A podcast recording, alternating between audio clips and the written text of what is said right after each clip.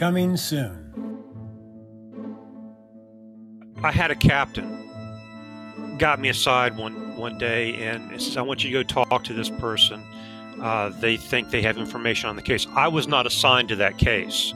The other detective, the the general assignment of detectives were working it, and but I, he asked me to go talk to this this person because he didn't think.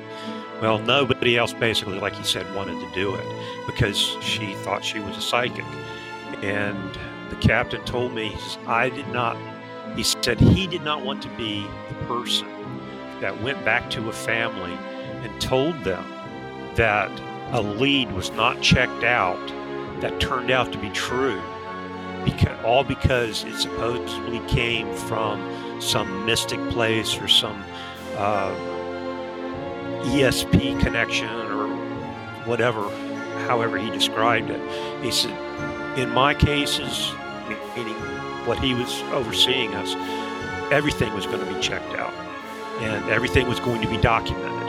So I went out and spoke to the psychic lady and uh, wrote up my report and my documentation, and uh, it became part of the case file.